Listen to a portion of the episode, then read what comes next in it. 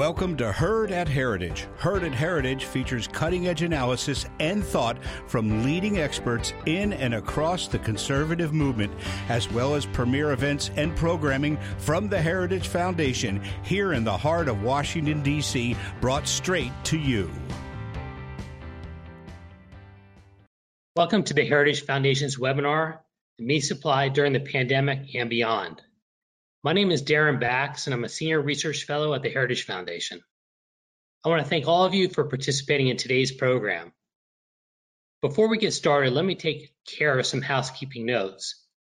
This webinar is being recorded and will be available on our website, heritage.org, in 48 hours. We really want this to be an interactive program today, hearing directly from you. So if you look at the right-hand side of your screen, you'll see a question box. Please submit your questions using this question box. Then finally, all attendees are muted during the program. Now let's get to the program. I invite our panelists to join me on the screen. During the pandemic, there have been meat shortages due to a bottleneck at meat processing plants. What has been the impact of this bottleneck? And what's the current status of the meat supply? I'm very pleased that Dr. Jason Lusk has joined us to discuss these issues and more. Jason is Distinguished Professor and Head of the Agricultural Economics Department at Purdue University.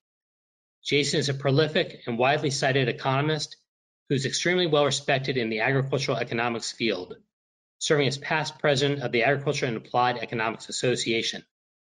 He wrote the books The Food Police, A Well-Fed Manifesto About the Politics of Your Plate, and Unnaturally Delicious, how science and technology are serving up superfoods to save the world. Now, that meat shortage I was talking about have drawn attention to the nation's meat supply chain. Specifically, the federal meat inspection system has been under the spotlight as a result of these shortages. Existing federal law has created major barriers to the sale of meat. It makes it difficult for some farmers to find processing facilities whose meat can be sold in interstate commerce and and even in intrastate commerce. So we're really fortunate to have Baylen Linnekin with us today to discuss these issues and other issues regarding the federal meat inspection system, along with some proposed reforms. Baylen is a top food law and policy expert, and like Jason, he has the ability to convey complex ideas in a very accessible manner.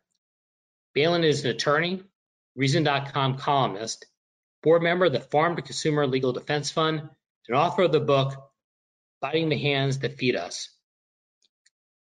Our game plan for today will look like this. Jason Lusk will present first, followed by Baylen Linnekin. And then after their uh, presentations, the three of us will have a brief discussion.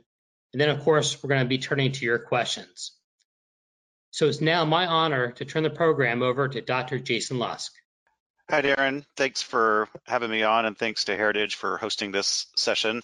I thought I'd start with just a kind of broad overview of some of the disruptions we've seen to the food sector and then situate the meat problem within that. So, really beginning in, in middle to late March, we started to see some significant disruptions to our food sector. Those were largely demand driven disruptions. So we had the shutdown and uh, essential shutdown and food away from home, restaurants, cafeteria, and then a big spike in demand at grocery stores. But again, the, the issue here was a demand driven phenomenon. How companies were able to respond to that depended in large part on whether they focused their markets on delivering to restaurants versus grocery stores and the ability to move food from one supply chain to the other. We, we generally work through that in the food system fairly well within a, a matter of weeks. Uh, but really, whenever that problem subsided, really starting to be mid-April or so, uh, we saw a big supply side shock to the meat sector. In particular, meat, meat processing plants began to close down. And the worst of the situation was really late April, early May, when both beef and pork processing were running about 40% below where they had been the year prior.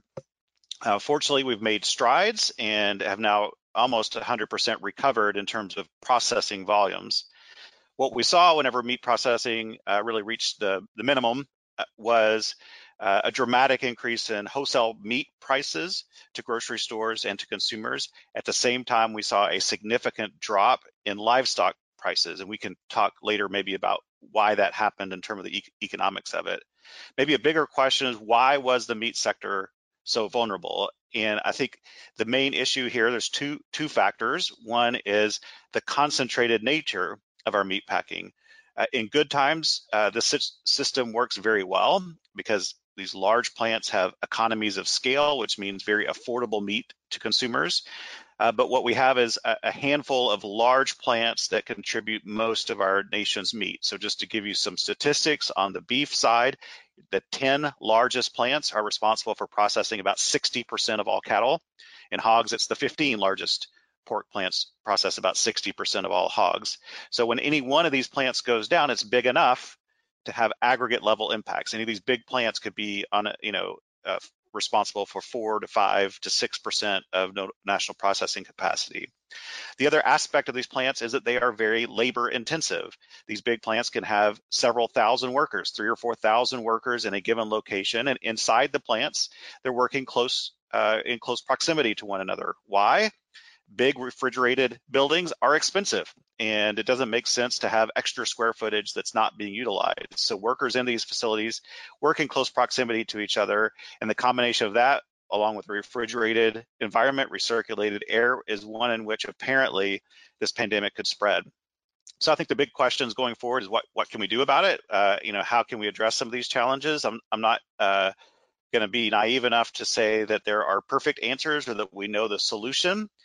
I think something that's been mentioned a lot is that we need to de-densify these plants. Maybe we need a larger number of more medium-sized packing plants. That could be. I think that's a legitimate question to have. I, I will say, however, that it's not as obvious that that type of system would be more resilient to the same types of supply shocks. Why? Even medium-sized plants are going to have an incentive to have workers in close proximity to one another, uh, and it's not obvious. I think that a, a more um, that you might not have the same kinds of aggregate effects, even though you have a, a larger number of plants being affected. Uh, the other thing that I think is going to be really important going forward is automation. You know, what can we do to reduce labor density? Because that's really why and wh where we've been most vulnerable in the food supply chain. And it's harder to automate with animals because they're different sizes, shapes, colors. It's more expensive, but it's not impossible. And I think there'll be a lot of interest and effort in thinking about how we can automate and how we can make sure that we don't end up in the situation again. Fortunately, as I said, we've uh, recovered quite a bit. It doesn't mean the pa packing plants are are uh, back to normal because workers are social distanced. There are uh, dividers between workers.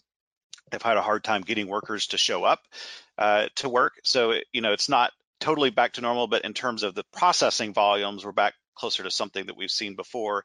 And fortunately, on the price side of things for consumers, prices have come started to come back down, approaching something closer to, to more normal levels.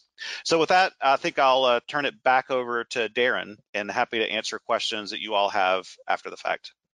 So um, I want to thank uh, Daren and the Heritage Foundation for um, inviting me to this, um, and uh, thank Jason for his uh, remarks. Um, and I'm now going to talk about the uh, the legal and regulatory structure um, of uh, meat in this country. And I'm going to go to my uh, first slide here. So the system of inspection that we're under is the Federal Meat Inspection Act of 1906. That was amended in 1967 uh, by the Wholesome Meat Act. And the Wholesome Meat Act uh, basically created this uh, trifurcated system. Um, it requires that any meat offered for sale in this country must be sold, uh, must be inspected. Um, and it created this system. So there's USDA inspection, which has been going on for a long time. Um, and that involves uh, having USDA inspectors on site any day that meat uh, is being uh, animals are being slaughtered, meat's being processed. There's and that's in about half of the states. Um, then we have this, and that, and that meat can be sold anywhere uh, in the country, in any state, and across uh, international borders. And there are about 830 or so such plants around the country. Um, there's a state inspection system. About half the states uh, inspect their own meat. Um, that meat cannot be sold across state lines um, with a few exceptions. And those state inspectors uh, are working, you know, they're state employees working in the plants. Then there's this other system, custom slaughter, and that system involves uh, meat that's not going to be sold. Basically, you need to own or all or part of a cow, let's say, before that animal uh, has an antemortem and postmortem uh, inspection. So that's the the system that's that we've had since the Wholesome Meat Act of 1967.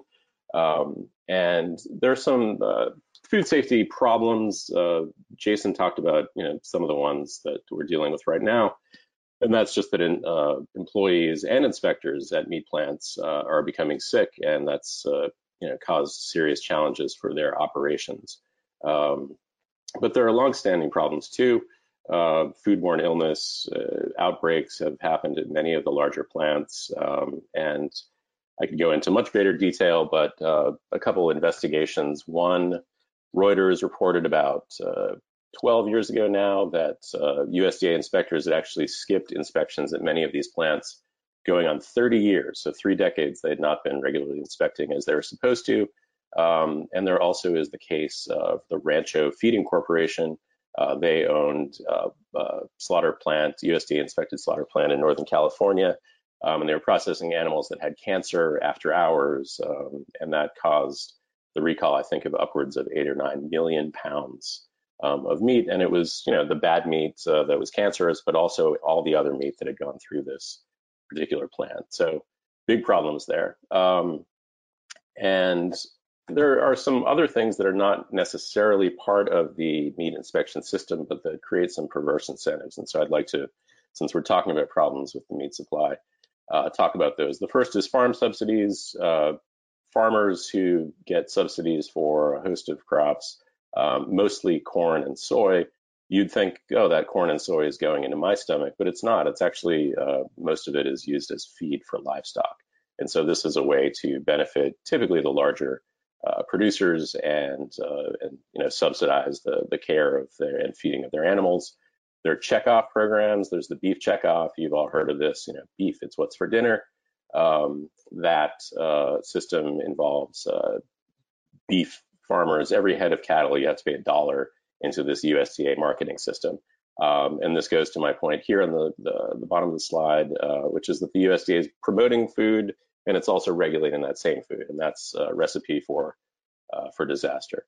So we've got some solutions. Um, the Wholesome Meat Act, that uh, regulation over intrastate sales uh, or, or, prohibition uh, of uh, custom slaughtered animals being uh, sold commercially and other facets of the Wholesome Meat Act are problematic. So one way to fix this problem would simply be to repeal the Wholesome Meat Act, amended or suspended. And during COVID-19, there have been calls for that. Um, but there's also a bill in Congress called the Prime Act, which would do just that. It would allow uh, meat to be sold intrastate, in other words, inside state borders, um, that's been uh, that's not been inspected or that has been inspected but is processed in a custom slaughterhouse. Um, that's a great bill, and it's absolutely uh, one that I hope passes. There's also the New Markets for State Inspected Meat and Poultry Act. Uh, that would allow interstate, so across state lines, commerce uh, when it comes to meat that has been inspected, uh, and again, in about half the states by state uh, inspectors rather than USDA inspectors. There's also state reforms which are possible. Um, one in particular is uh, in Wyoming. Uh, the state has a great law. It's called the Food Freedom Act.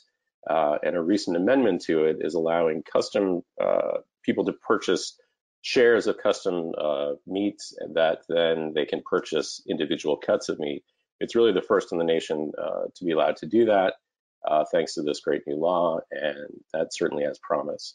Now, are these changes going to uh, suddenly create, uh, you know, millions of new cattle or uh, trillions of new pounds of meat in our supply immediately?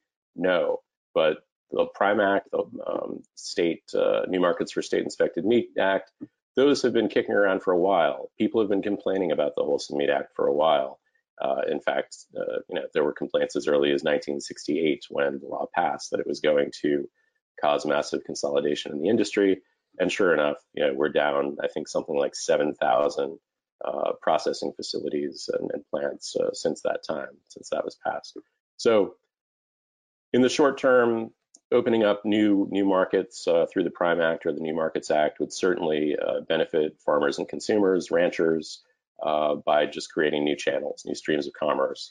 And that's going to have a lasting benefit too, because it's going to allow um, farmers to plan to, to purchase more cattle, to raise more cattle. Um, and that's going to create a much more resilient food system um, and certainly a new, uh, much more resilient meat supply. And as I say here, hopefully a, a meatier future. So, um, Daren, I want to uh, send it back to you. Thank you, Baylen. And, and Jason, you can join us on the screen.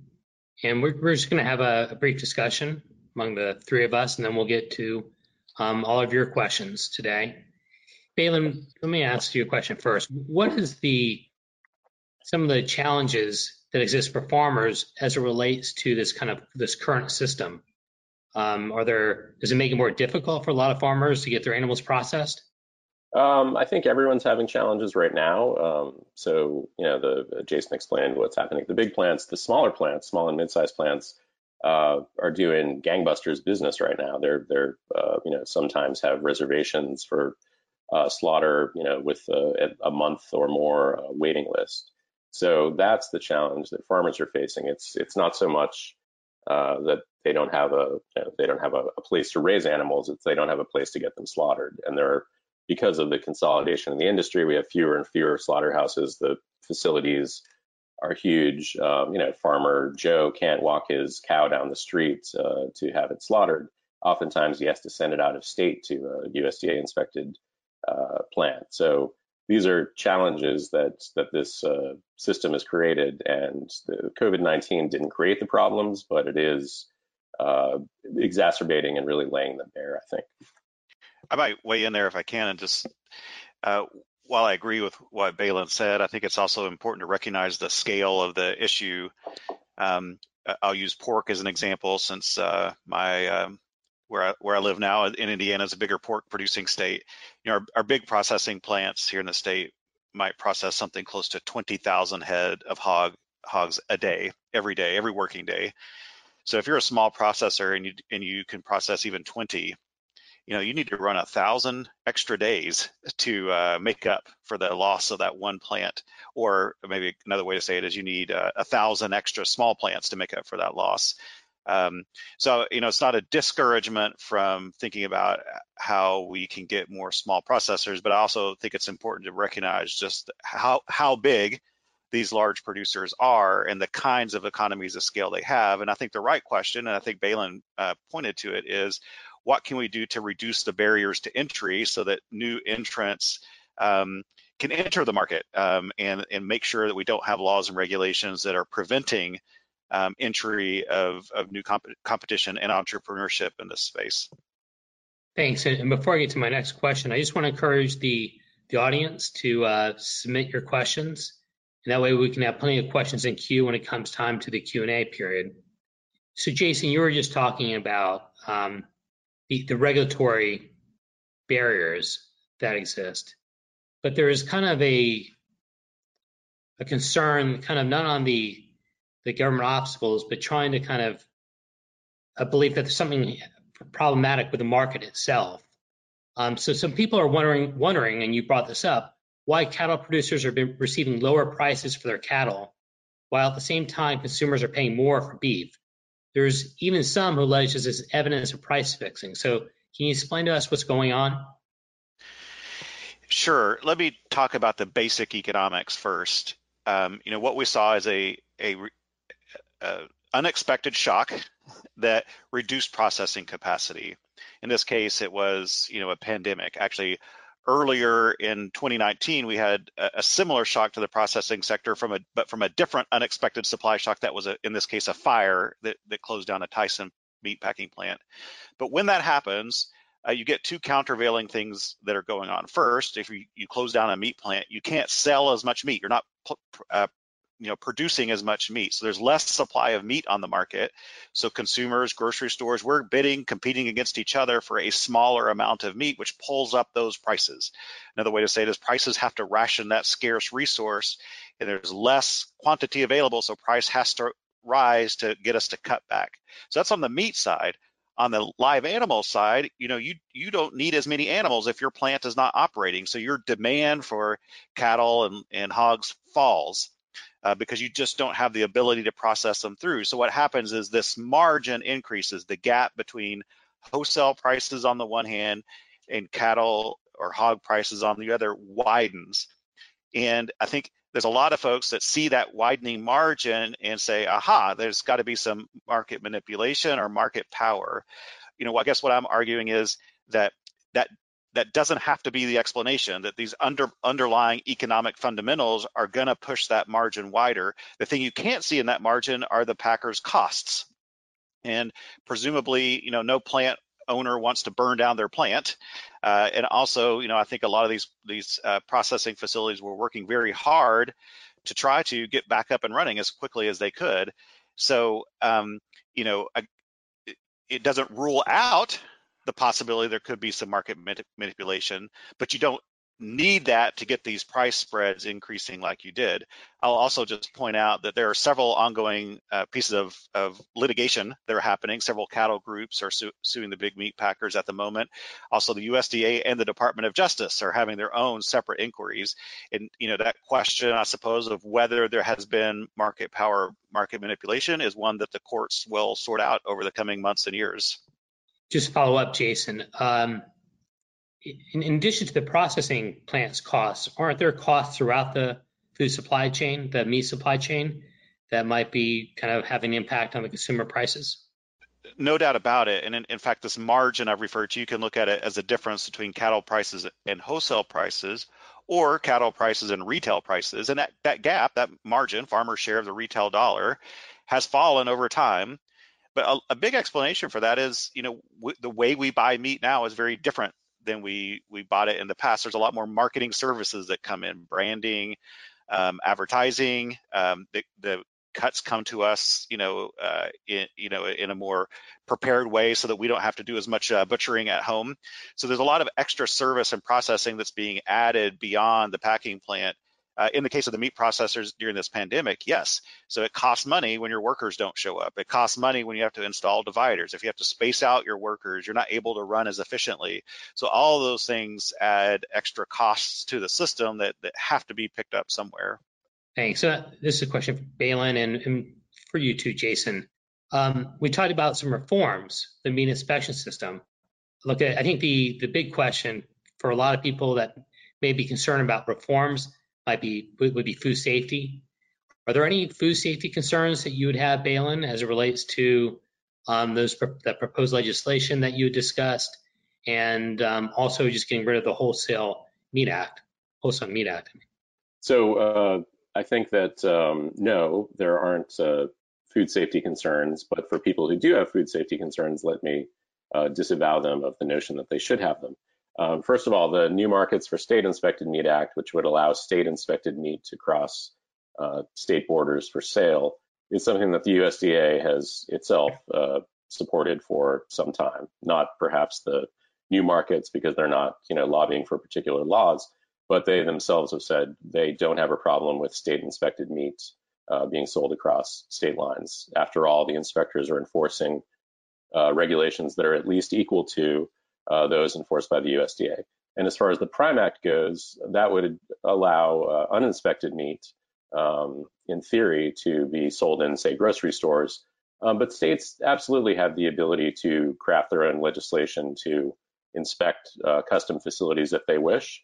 This is, you know, principles of federalism. States, as long as they're regulating meat inside their borders, then they should be allowed to do that. And I suspect that most states, um, particularly the ones that already have state inspection systems in place. Again, we're talking about, I think, 27 states total. Um, you know, they already have that framework in place, and the other states have laws around meat inspection, anyways.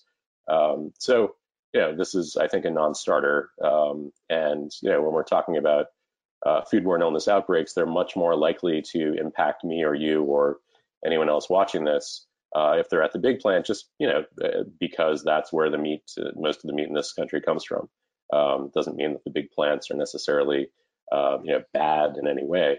Um, it's just that they sell the majority of meat. So you know I, I don't think that the uh, uh, you know and I alluded to the Reuters uh, investigation where inspectors had skipped uh, inspections for 30 years. I don't think it's uh, there's there's not a good argument food safety wise against certainly the New Markets Act and the Prime Act too. And I think that we should pass them both together today. I, will uh, just weigh in there. I, you know, I mentioned economies of scale, and it, and I think it's there's a big barrier. I think often to the smaller packers or processors entering here because it's just tough to compete on a cost basis. At the same time, I think you know it's important to recognize that one of those economies of scale is you know economies of scale in dealing with regulations. Um, if you're a big processing plant, you know, the requirement that we have now that you have to have a federal inspector if you want to sell across state lines. If you're a big plant, you can spread that cost over many, many more animals. And so the per per pound cost to having that regulation to you is smaller if you're a, a bigger bigger processor. And that goes that's the same holds for any number of the food safety regulations we we also have on the books, whether it's you know there's a HACCP regulation that's a food safety thing, there's bacterial testing. Again, some of those things do um, help uh, you know get they're they're lower on a per unit cost basis the bigger you get.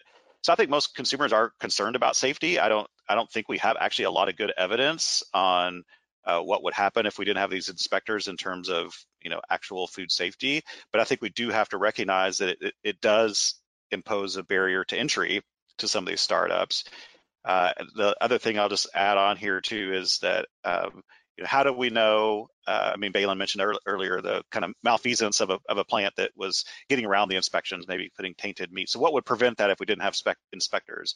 Well, one big motivation here is your brand and, and your reputation, and uh, and I think that's the kind of system that it's it's harder for people to see, we, you know, and think about. But I think when you invest money in advertising your brand and promoting your product, you have a really strong incentive to make sure that you're not associated with some of those things. So, you know, is it a perfect system? No, but no, no system is perfect. So I think, I think there are trade-offs in thinking about getting rid of the inspection system we have now. But I think, it, you know, in this current environment, all options ought to be on the table, and we got to we got to think about the costs of the kind of system we have and what a new one might look like.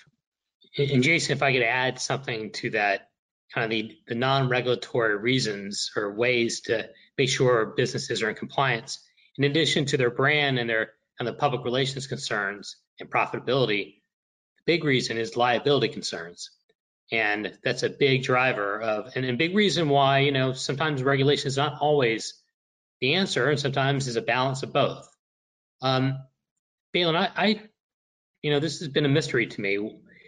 If state inspected facilities meet equivalent regulatory requirements as federal inspected facilities, why in the world can they not sell the meat across state lines. Is there any explanation for that?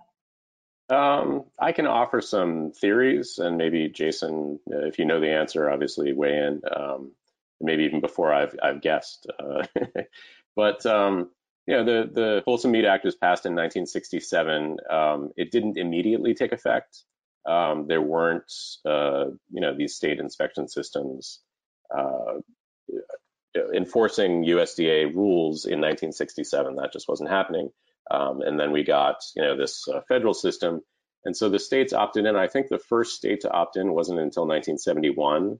And then over time, I think um, I want to say most the most recent state was like 2007. So we've got approximately half the states, and they've gradually kind of, you know, gotten on board with this state inspected system. I think that it's possible that Congress, you know, just was wondering, let's take a wait and see approach, and we don't know if the states are going to, you know, be able to uh, implement these uh, equal to requirements uh, that the law, uh, you know, suggests they have to have in place. So, you know, it may have just been uh, an overabundance of caution, um, but I think states have, you know, because we now have 50 years of evidence that states can inspect meat inside their borders, and certainly they were you know, doing that for intrastate sales before uh, the Wholesome Meat Act. You know, I think that states have a good record, um, and so that's, you know, uh, I think that, uh, you know, if it ever was a good idea to just allow, it, you know, intrastate commerce uh, with state-inspected meat only, then, you know, I think the the time for that has long since passed. Okay, and uh, Jason, did you want to add anything or? Uh, unfortunately, I don't have any great uh, theories like uh, Baylen. I, I, will just make kind of a side comment that's maybe a little out of left field, but you know, in, in agriculture, there's been a lot of hand wringing recently over other regulations that that states enact. Uh, there's a big, you know, uh, debate now about California and some other state have egg laws uh, on their books that basically say you can't import eggs into their states, you know, unless you meet their equivalent you know laws, and there's been a lot of hand wringing over that sort of thing about different states having different you know sort of regulations. Um, so this is sort of a flip side of that in some ways. I think that um, you know if if you have a inspection system, the argument has been if we have interstate commerce clause, we ought to be able to ship this stuff across state borders. And I think that same argument ought to apply in this case in some ways, um, but I haven't seen that sort of analogy or linkage being made here. Yeah, that's a great point. And you know, this kind of, at least with a custom, well, the the limitation on the sale of meat just to intrastate commerce, and then the prohibition on the custom slaughterhouses from um, actually the commercial sale of meat even within the state. Um, these prohibitions and the Wholesome Meat Act generally, Baylen, are there constitutional concerns that you uh, see? So glad you asked that question. Um, yes, absolutely. Um, it is constitutionally defective. Um, so, uh, as a broader idea, it violates principles of federalism. Under the Tenth Amendment, states uh, generally have the uh, the authority and the sole authority to regulate for health, safety, welfare, and even morals inside of their borders you know, the federal government doesn't regulate everything. And there's the Commerce Clause in the Constitution, which says that the um, federal government has the authority to regulate commerce between and among the states, uh, Native American tribes, foreign countries. And no one, certainly not me, is arguing that the federal government doesn't have the authority to regulate commerce across state lines or internationally. Um, but what we have is uh, in 1967, with the Wholesome Meat Act, Congress delegated to the USDA a power that I would argue that Congress itself didn't even have, um, which is to regulate the entire uh, wholly intrastate commerce um, in meat. And this is unfortunately, uh, we can probably trace this back to a, a famous agricultural Supreme Court decision uh, during the New Deal era, Wickard v. Filburn, uh, in which a farmer who was growing wheat for sale, but also for his use at home, for feeding his uh, his livestock and whatnot, you know, the USDA told him that he was violating their program because they had set caps on how much wheat you could grow. Um, and, and the Supreme Court said, no, uh, this is, you know, intrastate commerce, but it has, and I'm oversimplifying, an impact on interstate commerce, and therefore it falls within the USDA's purview. Um, I think that that decision is unconstitutional, um, and hence uh, the law, of the Wholesome Meat Act itself, is constitutionally defective and, and should be overturned. Thanks. Um, what I like to do is encourage people to ask questions and submit them. And I think we'll go ahead and move right into the audience Q&A. And you can see on the screen right there where you can submit your questions. So please do submit your questions. We want this to be interactive. So we do have a question uh, from one of the audience members. And I'll just read it. Um, we support the Prime Act in creating custom slaughterhouses to bring resiliency to the meat supply chain. However, we have heard there may be issues with the act concerning international trade. If the U.S. would allow sales of custom exempt or uninspected meat, would the U.S. also have to allow the importation of uninspected meat? Can I take a stab at that? Sure. Um, no. Uh, so any meat that comes into this country has to be inspected in the country of origin, and then also it's subject to reinspection at whichever port uh, it comes in or airport. Um, and so that's the system that's in place. Uh, we're not suddenly going to allow uh, international commerce uh, when the Prime Act, all it does is allows intrastate commerce. Um, so that meat can't be sold outside of the borders of the state that it's uh, processed in and there's no reason that it should be in interstate commerce and certainly not in uh, international commerce. So I think there's, you know, uh, and and you know, you can put a label on it that says not for interstate uh, or international shipment or sale, for example, um, and that would certainly head off any potential concerns. I would think. I think there's a concern about like violating WTO obligations, um, but you know, the, the, issue though is the custom exempt law would, and by the way, I, I think that concern is, and that question is really good. Um, the custom exempt is still limited to interstate sales. There's still going to be the same requirements um, for interstate commerce where you would have to have the inspection. So, you know, when you're talking about state inspected facilities and federal inspected facilities, we would be asking the um, importers to be meeting those requirements. Um, so the custom exempt would be fairly uh, narrow and only within intra-state commerce. So I, I, I doubt that there would be any type of WTO concerns. It's not a an issue that's not worth bringing up, but my guess is because of how narrow that um, issue is, um, it likely wouldn't be a concern. But you know, that's something that would obviously need to be examined further. I don't think ultimately, though, it's a, it's a big enough concern to create any obstacle to trying to move um, reforms at this point. Here's a, another question. Um, how does U.S. meat packing during COVID compare to other countries? What are other countries doing well that we are not doing?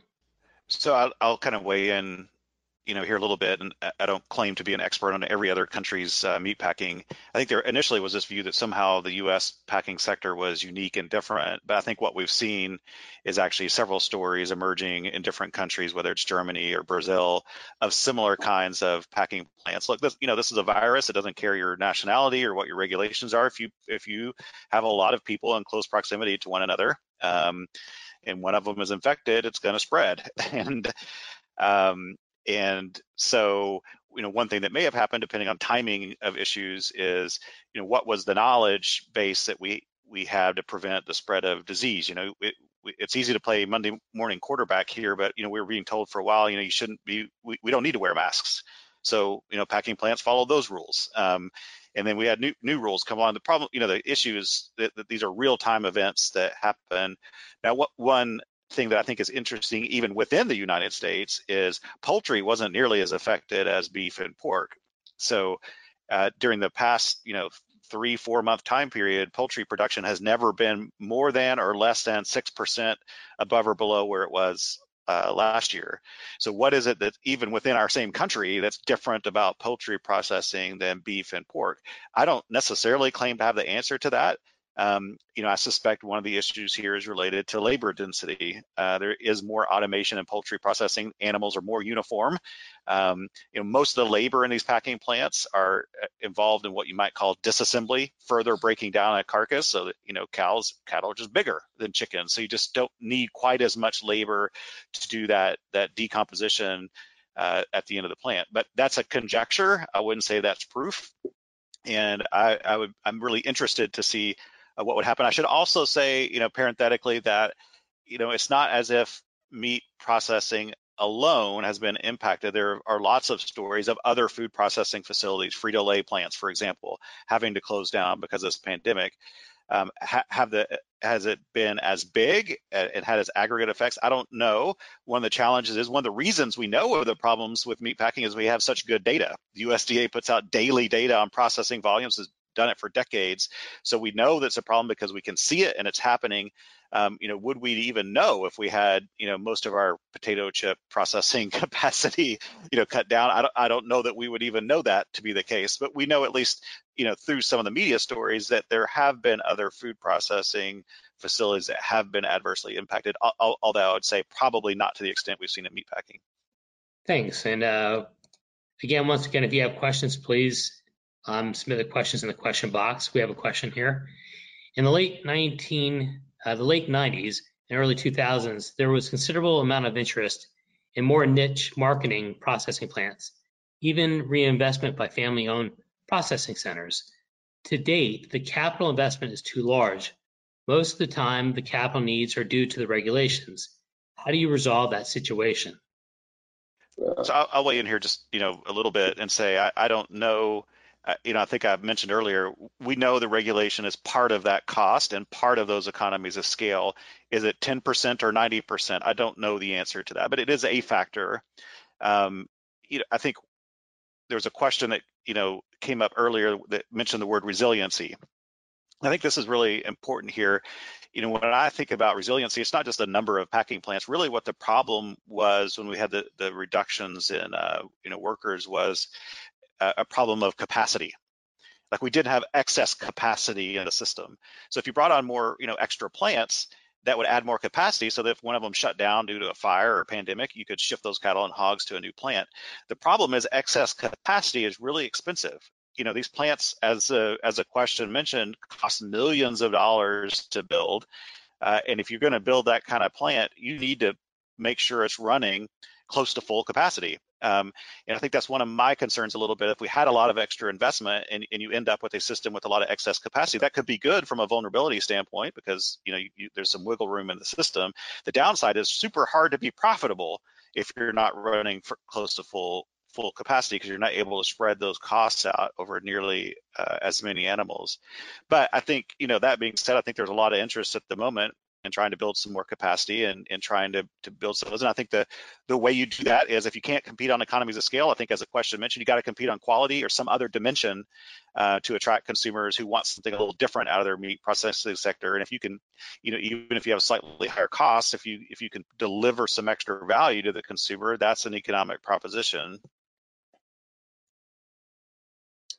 Um, I, I, just wanted to weigh in, and this is more anecdotal than uh, you know actual uh, rigid data. So, you know, take it uh, with a grain of salt. But I've spoken to uh, some people who've tried to open up USDA uh, inspected plants uh, in the last, let's say, five years. Um, and they've found either that the USDA has some minor quibbles with their plan, or the sense they got was that the USDA didn't want to, because they've had trouble uh, hiring and retaining inspectors, uh, they didn't want to have to send inspectors to get another plant because you know you get these roving inspectors who might be at one plant for two hours and then drive an hour and go to the next plant for a couple hours and, and whatnot. I mean, I guess during COVID that's a bad idea um, just because you're allowing an inspector to potentially to be a, a vector. Um, but you know, it's if the FDA is unwilling to allow uh, new plants to open, which is the sense I get, but again, that's anecdotal. Um, then you know that's a problem. That's obviously a, an agency that's trying to uh, or not trying to kind of open up the supply uh, to meet demand. Thanks. Uh, another question: How do the politics slash partisanship of the issues surrounding meat processing shake out? Uh, divide by party lines, geographic lines, states that rely on livestock raising, processing versus states that don't um, necessarily environmental concerns, etc. Uh, you want me to take that? Sure. Okay. Um, so uh, it's uh, it's amazing how during you know the course of my decade plus working in food policy, um, the thing that really has drawn me to it is that it's not a partisan thing. It's not like the Republicans are doing this great and the Democrats are doing that terribly, or vice versa.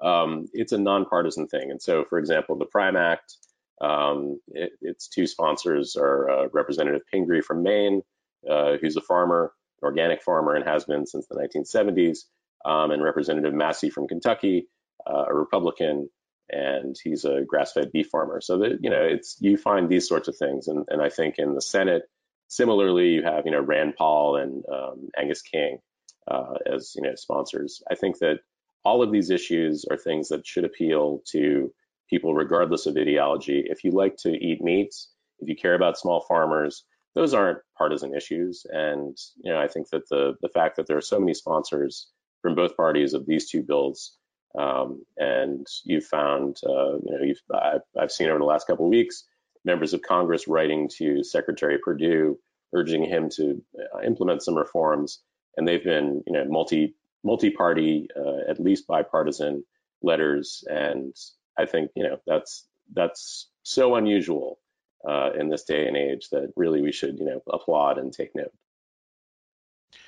I, I agree question. with with Baylen on that. But I will mention maybe another dimension that's sort of lurking in the background, and and that is you know there are you know groups that wish uh, the meat we ate a lot less meat, uh, and our livestock sectors were much smaller, and those tend to be associated with you know environmental and some health groups, and those tend to be much more partisan.